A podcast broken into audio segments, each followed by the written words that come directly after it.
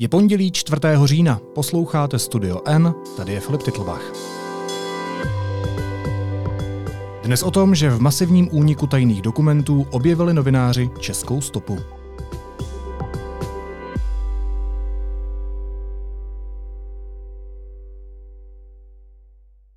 Pardon, pane premiére, už jsem se pokoušela včera vám položit pardon. otázku. A ta otázka zní, otázka, pardon, otázka zní, zda jste měl někdy offshoreovou firmu v Karibiku. Třeba když vám řeknu Blackay Finance, rok 2009, 15 milionů euro, říká vám to něco? Eh, já čekám, až mi pan premiér odpoví.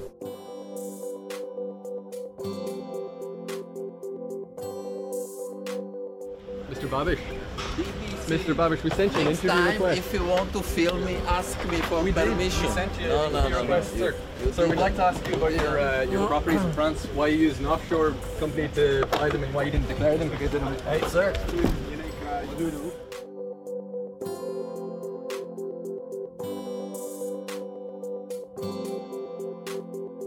12 milionů dokumentů, 600 novinářů, 9 měsíců práce. Kauza Pandora Papers odhaluje masivní únik tajných finančních dokumentů. Problém má i Andrej Babiš. Hostem studia N je novinářka Pavla Holcová z webu investigace.cz. Pavlo, vítej, ahoj. Díky, ahoj. Jak se novináři dostali k tajným dokumentům, kterým se teď říká Pandora Papers? Novináři se k ním dostali přes konzorcium Mezinárodní konzorcium investigativních novinářů ICIJ, kteří už zpracovali tento typ projektu a dat v kauze Panama Papers. A jim trvalo několik let vlastně se sbírat tyto úniky informací, a zaindexovat je, datově je zpracovat tak, aby je mohli zpřístupnit ostatním novinářům ze zbytku světa. A odkud unikly ty materiály? Ze zdroje, o kterém nebudeme mluvit. Z mnoha zdrojů, o Dobře, kterých ale tak nebudeme mluvit. Pokud se nepletu, tak vy jste to nějakým způsobem specifikovali. Jsou to právní kanceláře? Jsou to právní kanceláře a je to vlastně 14 právních kanceláří, které zakládaly a spravovaly offshoreové firmy a jsou z celého světa. Některé jsou z Karibiku, jiné jsou například z Kypru. Co jsou offshoreové firmy? Offshoreové firmy jsou firmy založené a za účelem většinou optimalizace daní, to znamená snížit si daně, které firmy, korporáty nebo i samotní lidé musí platit, anebo za účelem anonymity. A platí taková jako představa, že offshoreová firma musí sídlit v Karibiku, musí tam být palmy a pláže. Není to pravda. A současné takové centra offshoreových firm jsou například ve Spojených státech nebo i v Evropě. V těch materiálech se objevuje i jméno českého premiéra. Co měl Andrej Babiš udělat? To zásadní, kdybych to úplně zjednodušila, to sdělení, nebo to, na co my jsme přišli, je, že Andrej Babiš vyvinul extrémní úsilí v tom, aby skryl fakt, že on sám sobě půjčil 15 milionů euro, tedy necelých 400 milionů korun. Vytvořil k tomu komplikované offshoreové schéma, které začíná na britských panenských ostrovech, tedy opravdu v Karibiku, vede přes Washington do Monaka k nákupu nemovitostí na Azorovém pobřeží ve Francii. A kromě toho, že využil takhle složité offshoreové schéma, ty peníze navíc uh, si ošetřil smlouvou o půjčce, uh, která nese ale vlastně nějaké vyvolává mnoho otázek. Například to, že mluvíme o 400 milionech, ale není tam žádné ručení, žádná zástava, není tam vlastně nijak ošetřeno, že ta půjčka bude opravdu splacena. Co znamená to komplikované offshoreové schéma? Jak si to mám v praxi představit? Založil několik firm? A ano, založil několik firm, které navzájem mezi sebou se vlastní, posílají si peníze a rozhodně se nedá říct, že by založil firmu, která pak koupí nemovitosti. Jaké nemovitosti?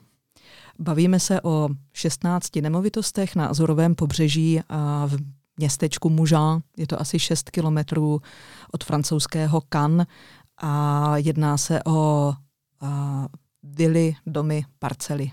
To znamená, že Andrej Babiš někam vlil svoje peníze, stovky milionů korun, založil si několik firm, které si je mezi sebou posílali, nemusel tak platit tak vysoké daně?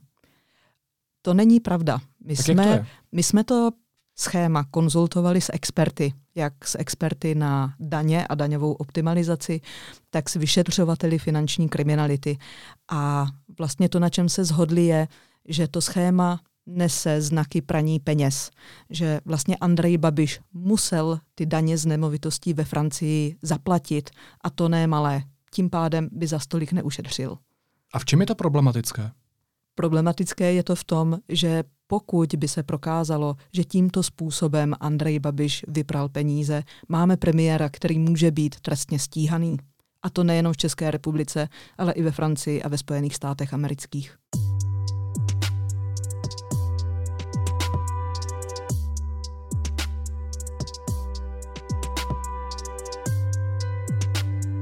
Tomhle případě znamená to praní peněz? Praní peněz je taková lidový překlad legalizace výnosů z trestné činnosti. To znamená nelegálně nabité peníze, které je potřeba nějakou napřed méně oficiální a pak oficiální cestou vrátit do finančního systému, aby se ty peníze daly použít třeba k nákupu nemovitostí. Kde ty původní peníze vzal?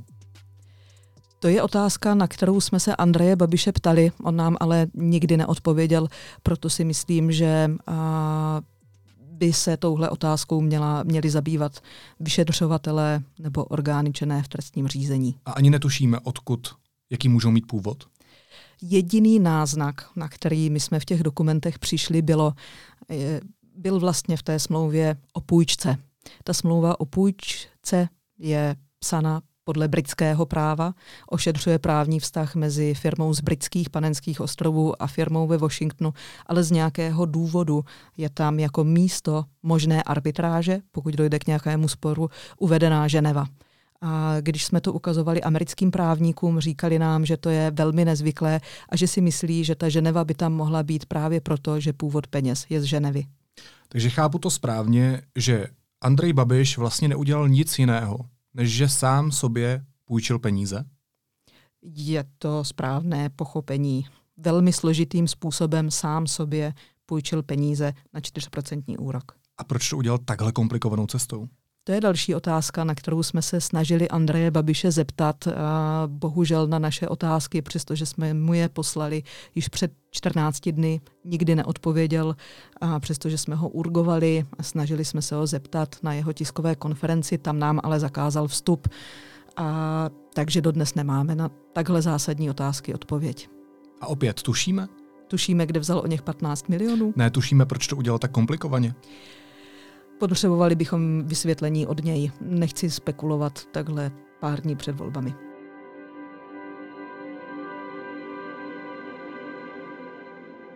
Já eh, samozřejmě chápu, že je před volbami, že se to znovu opakuje, že je to taková náhoda.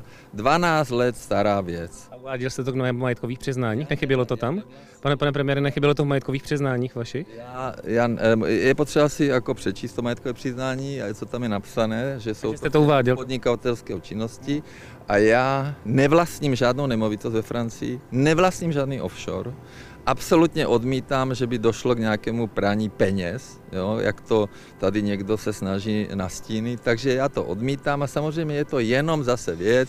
Nech to ta policie vyšetří, teďka jsem viděl, že policie to bude vyšetřovat a fajn a uvidíme. A dopadne to úplně stejně jak z dluhopisy. Kdy se tahle kauza stala? Kde má počátky? Ta kauza má počátky tam, kde má, mají počátky ty peníze, těch 15 milionů. Nicméně první dokumenty, které my máme k dispozici, jsou v roce 2009. Mhm. Je to taky argument, který Andrej Babiš používá, že těsně před volbami na něj vytahujeme nějakou 12 let starou kauzu. Není to ale tak. Ta půjčka byla splatná v roce 2019 to znamená relativně nedávno, ty nemovitosti i nadále Andrej Babiš používá a podle všeho by teď měly být a pod svěřenským fondem Andreje Babiše. To znamená, že, že vlastně ta podstata tady toho schématu i nadále trvá. Obchází premiér téhle země daně? To se budete muset zeptat vyšetřovatelů, a protože si nemyslím, že tohle by a byla jediná mezera v zákonech, které Andrej Babiš využívá. Rozumíš, proč se na to ptám? Ptám se na to proto, protože český premiér jaksi velmi silně apeluje na to, aby v Česku byly dostatečně vybírány daně. Stejně tak apeluje na to, aby vlastenci neměli offshory. Kolegové eh, tady z Deníku N včera Andreje Babiše konfrontovali s tím vaším textem, ptali se ho, proč si peníze poslal přes daňové ráje. Na to neodpověděl. Napsal ale, že peníze byly zdaněné a že neudělal nic nezákonného. Je na tom zastírání původu majetku něco nelegálního? Tohle je opět otázka na vyšetřovatele. To, a, že někdo zastírá majetek, může mít svůj legitimní důvod. Můžou to být hollywoodské celebrity, které nechtějí, aby někdo šťoural v jejich majetkových poměrech, nechtěl, nechtějí, aby někdo chodil očumovat hmm. jejich dům, hrabal se jim v odpadcích a pak z toho psal texty. A nicméně u politiků ta situace je jiná. Samotné právní kanceláře, které zřizují offshoreové firmy, politicky exponované osoby, vedou jako vysoce rizikové klienty na které je potřeba speciálně dohlížet. Proto zejména politici by měli a, se vyhnout všemu, co by mohlo jen vyvolat nějaký dojem, že něco udělali špatně, netransparentně. Hrozí Andrej Babišovi, že o ty majetky přijde? Ve Francii mu hrozí, pokud a, začne být vyšetřovaný a nebude schopný prokázat původ a, těch 15 hmm. milionů, a to nejenom čestným prohlášením, ale i uh, nějakými dokumenty, tak hrozí, že by o ty majetky mohl přijít. A bavíme se o téměř 400 milionech korun. Bavíme se o půlce ulice v městečku Mužán. Hrozí Andrej Babišové vyšetřování tedy i v Česku? NCOZ na Twitteru oznámila, že se zjištěním Pandora Papers budou zabývat. A řekla bych, že do toho Andrej Babiš pravděpodobně spadá. A pokud se nepletu, tak součástí téhle záležitosti byla i jeho firma ve Spojených státech. A tak se ptám vlastně na úplně stejnou otázku v souvislosti se Spojenými státy. Hrozí českému premiérovi vyšetřování v Americe? Ano, Andreji Babišovi hrozí vyšetřování v Americe a myslím si, že tam může mít uh, velký problém, protože na rozdíl od České republiky a to břímě, důkazní břímě, bude na Andrejovi Babišovi, nikoliv na státu nebo státních žalobcích. Francie, Česko, Spojené státy ještě někde? Teoreticky britské panenské ostrovy, ale předpokládám, že tam se nic dít nebude. Ty už to trošku zmínila, ale jak na ta zjištění Andrej Babiš reagoval, když jste ho konfrontovali před tím vydáním textu? Já jsem viděl video například Hany Čápové, že se ho snažila oslovovat s otázkami. Ano, naše kolegyně Hanka byla velmi statečná. A my jsme si uvědomovali, že vlastně Andrej Babiš může argumentovat tím, že jsme mu nedali prostor se vyjádřit a proto jsme opravdu chtěli vyvinout maximální úsilí v tom, aby a, ten prostor dostal. Pardon, pane premiére, už jsem se pokoušela včera vám položit otázku. A ta otázka zní, otázka, pardon, otázka zní, zda jste měl někdy offshoreovou firmu v Karibiku. Třeba když vám řeknu Blackey Finance, rok 2009, 15 eh, milionů euro, říká vám to něco? Eh, já čekám, až mi pan premiér odpoví.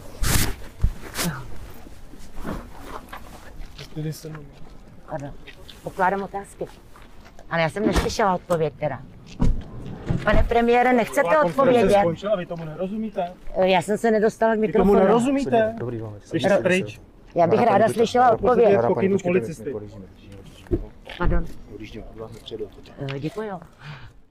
Přestože ty otázky evidentně slyšel, a Hanku Čápovou nechal odstrčit svojí ochrankou a na otázky nikdy neodpověděl. Je to taková obliba ochranky pana premiéra v poslední době, protože to nebyla jenom Hana Čápová, eh, kterou jeho ochranka nechala odstrčit. Andreje Babiše konfrontovali i reportéři BBC.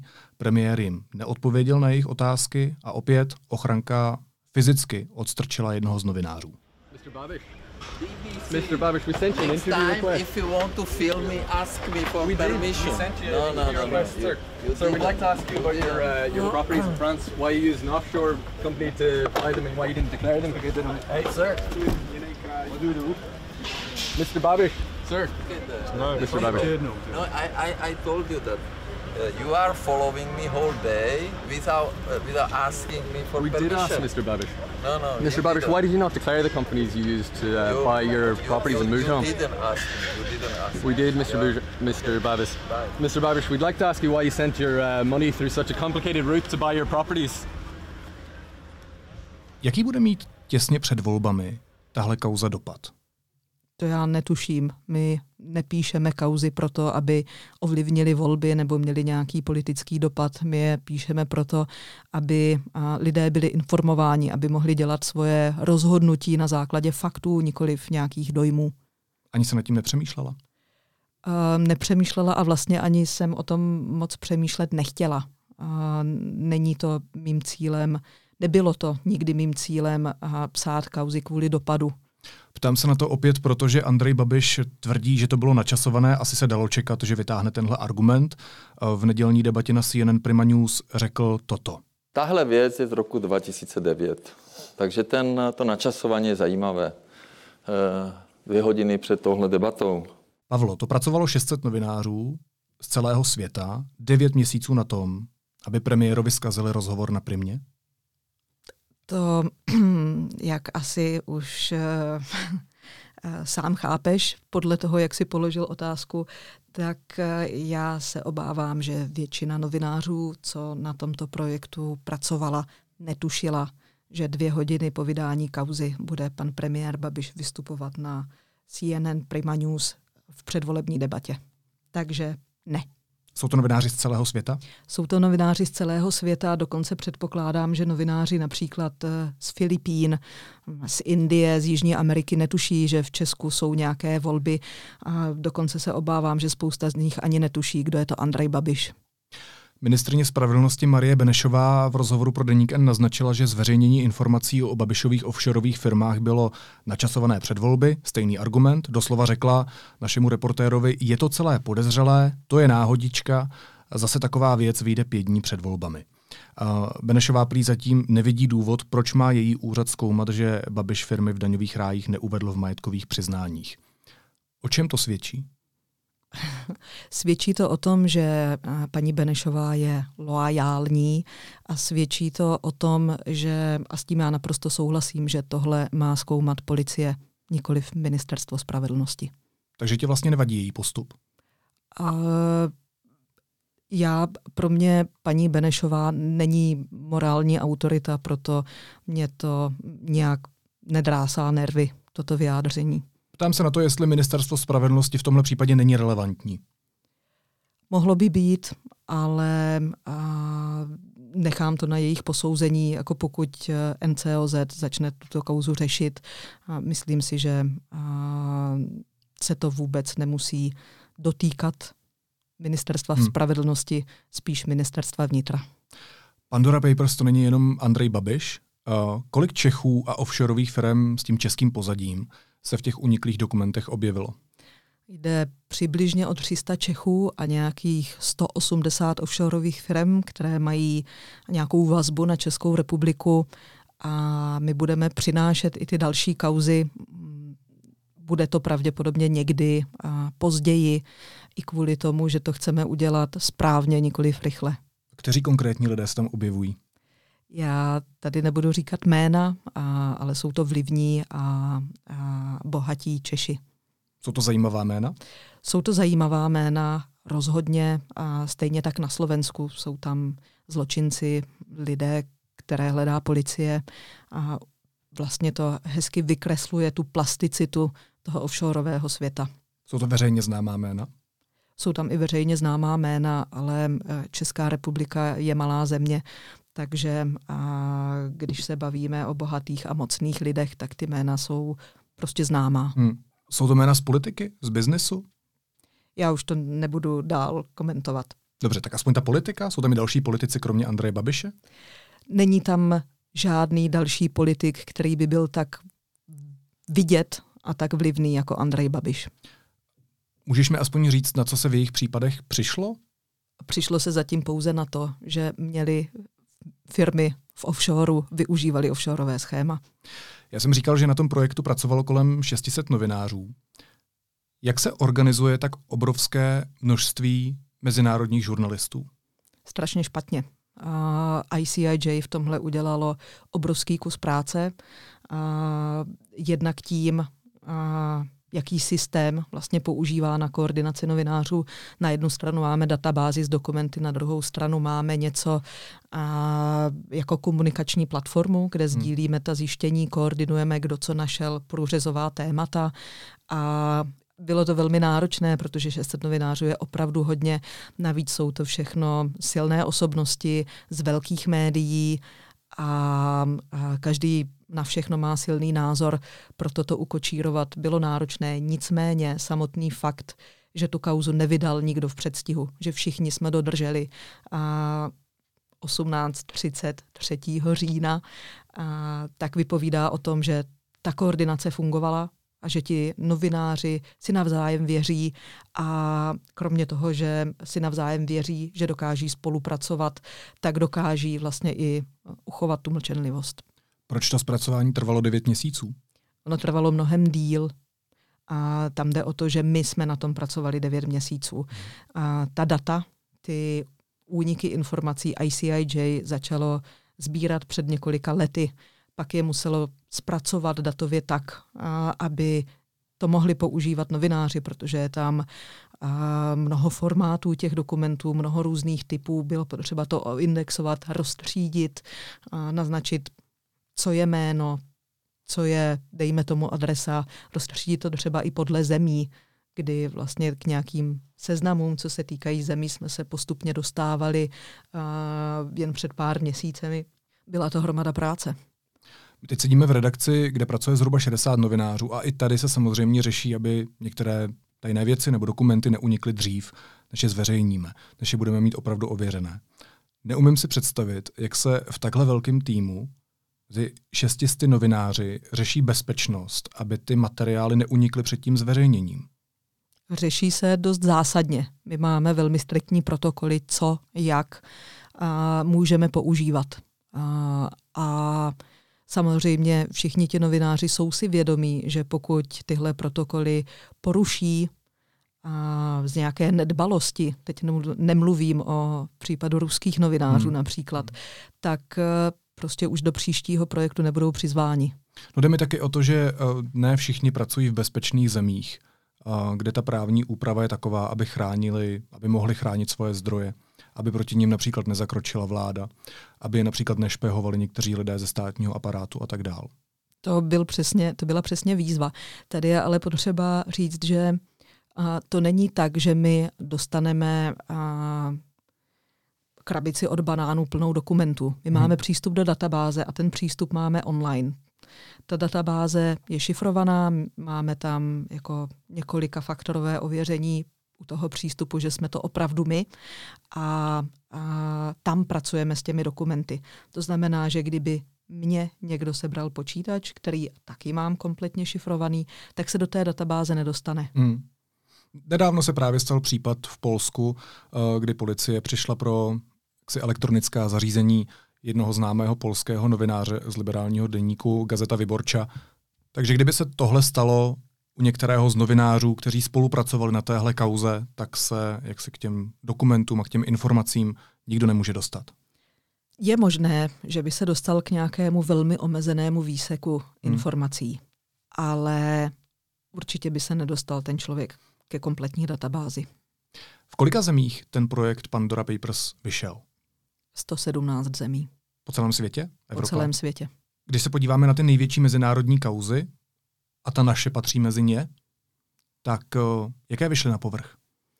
Těch kauz bylo víc a je tam vlastně kauza, kdy uh, bývalý premiér Velké Británie Tony Blair využíval offshory, přitom jezdil na zasedání o tom, že offshory uh, musí být omezovány.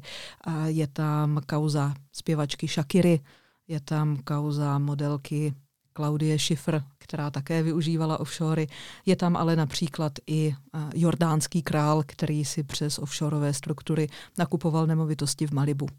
Když se zmiňovala třeba Shakiru, tak e, v úvodu rozhovoru si říkala, že u těch umělců je to trochu něco jiného. Je to tak, ona může být jeden z těch případů, kdy to využití offshoreu může být právě pro nějakou a, zachování nějakého soukromí. Já ale takhle do detailu zrovna ten její případ neznám, hmm. proto nevím, jestli to dělala kvůli daním nebo kvůli soukromí. Jak velká je ta naše kauza v porovnání s těmi ostatními, které souvisí s celým projektem um, Pandora Papers? Protože, jak jsem si všiml včera, tak ta zpráva oběhla největší světová média. Je to jedna z těch největších kauz, co se tady toho projektu týká. A bylo to dost jasné od začátku. A samotné ICIJ, Mezinárodní konzorcium, tomu přikládalo velkou váhu a opravdu tím, že a vlastně jde o a činného, aktivně činného premiéra země z Evropské hmm. unie, tak tohle téma, téma zaujalo všechny větší média. Ozval se ti Andrej Babiš po zveřejnění toho textu?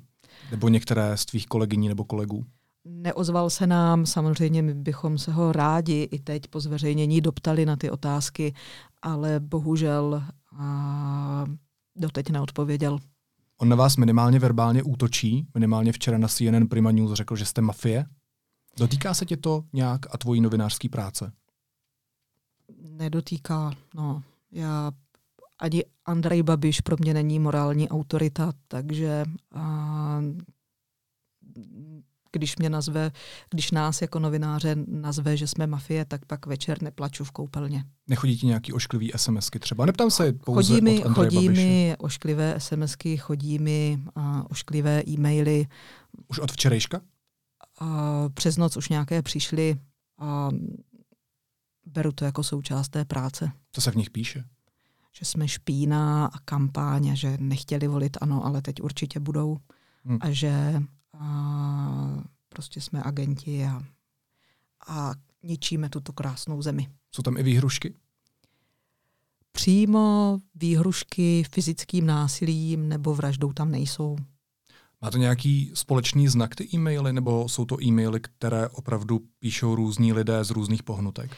Já vlastně se úplně tím nechci zabývat. Jako, já si to přečtu, ale abych studovala IP adresy, a, a to, že ti lidé, co jsou vedeni v e-mailu, eh, jsou, reálně existují, na to teď opravdu nemám čas. Já tomu rozumím, ale když se podíváš za hranice, tak minimálně na Slovensku, já samozřejmě vůbec nechci porovnávat ten případ slovenský uh, s tím českým, ale tak uh, přece pozor si musíš dávat. A ty jsi spolupracovala s Janem Kuciakem. My jsme spolupracovali a já tu jeho situaci jsem nevyhodnotila dobře. My jsme si nikdo nedokázali představit, že by v našem regionu střední Evropy mohli zavraždit novináře. Nicméně ta situace tam byla radikálně jiná. Já si nemyslím, že bychom tady a, měli tu justici v takovém stavu, a, že by bylo možné a, spoléhat na to, že se ta nevinnost dá koupit. Je ten soubor kaus pro veřejnost srozumitelný? Když se objevily Panama Papers, tak se to možná kvůli té komplikované povaze příliš nedostalo do toho veřejného povědomí. Proč by se to mělo podařit u toho projektu Pandora Papers? My jsme se extrémně snažili o to, aby ta kauza, kterou jsme psali, byla srozumitelná. My jsme jeli na ta místa, o kterých píšeme, jeli jsme do Mužán do Francie, jeli jsme do Monaka podívat se na sídlo firmy, kterou tam měl mít Andrej Babiš. Jeli jsme dokonce i na britské panenské ostrovy, kam naše kolegy nevpustili na základě toho, že jsou novináři. Chtěli jsme podat opravdu plastický a barvitý obraz toho, co se odehrálo. A mluvili jsme, strávili jsme hodiny a hodiny rozhovorů s nejrůznějšími experty a myslím, že se nám podařilo lépe než u Panama Papers vysvětlit podstatu toho problému. Budou i další papers? Předpokládám, že ano. Říká novinářka Pavla Holcová, šéfka webu investigace.cz. Pavlo, moc ti děkuju a měj se moc hezky. Ahoj. Díky za pozvání. Ahoj.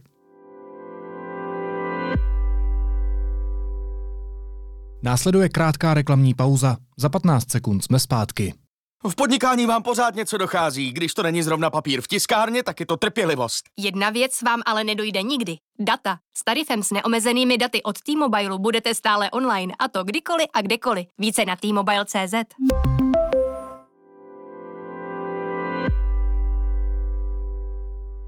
A teď už jsou na řadě zprávy, které by vás dneska neměly minout. Policejní prezident Jan Švejdar neschledal žádné chyby v postupu ochranky předsedy vlády Andreje Babiše vůči novinářům, ačkoliv se na sociálních sítích objevila videa, kde ochranka odstrkuje reportéry, podle Švejdara dělali svoji práci. Volební model Medianu pro Mladou frontu dnes potvrdil, co ukázaly i další agentury. Hnutí ANO koncem září oslabilo. Pro vládní většinu bude rozhodující, kdo z menších stran se dostane do sněmovny.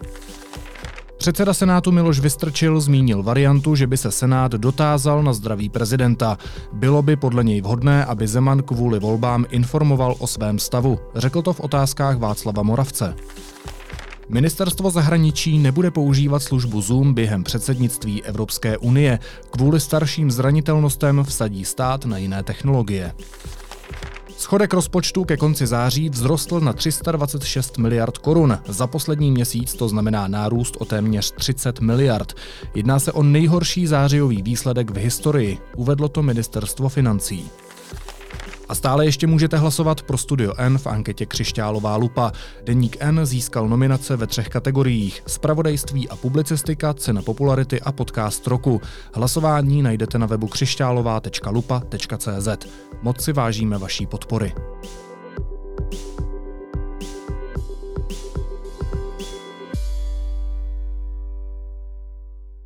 A na závěr ještě jízlivá poznámka.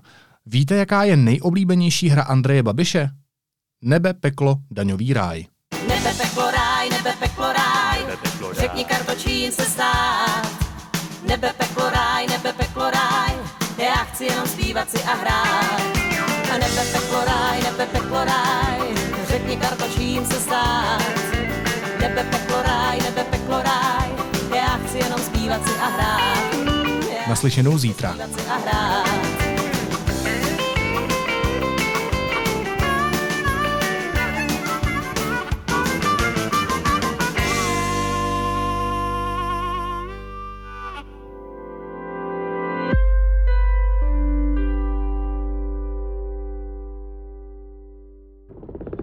Signál Festival od 14. do 17. října zpět v Praze, v Holešovicích, v Karlíně a na Starém městě. Signál Festival můžete nově zažít i v rozšířené realitě po celý rok. Signálfestival.com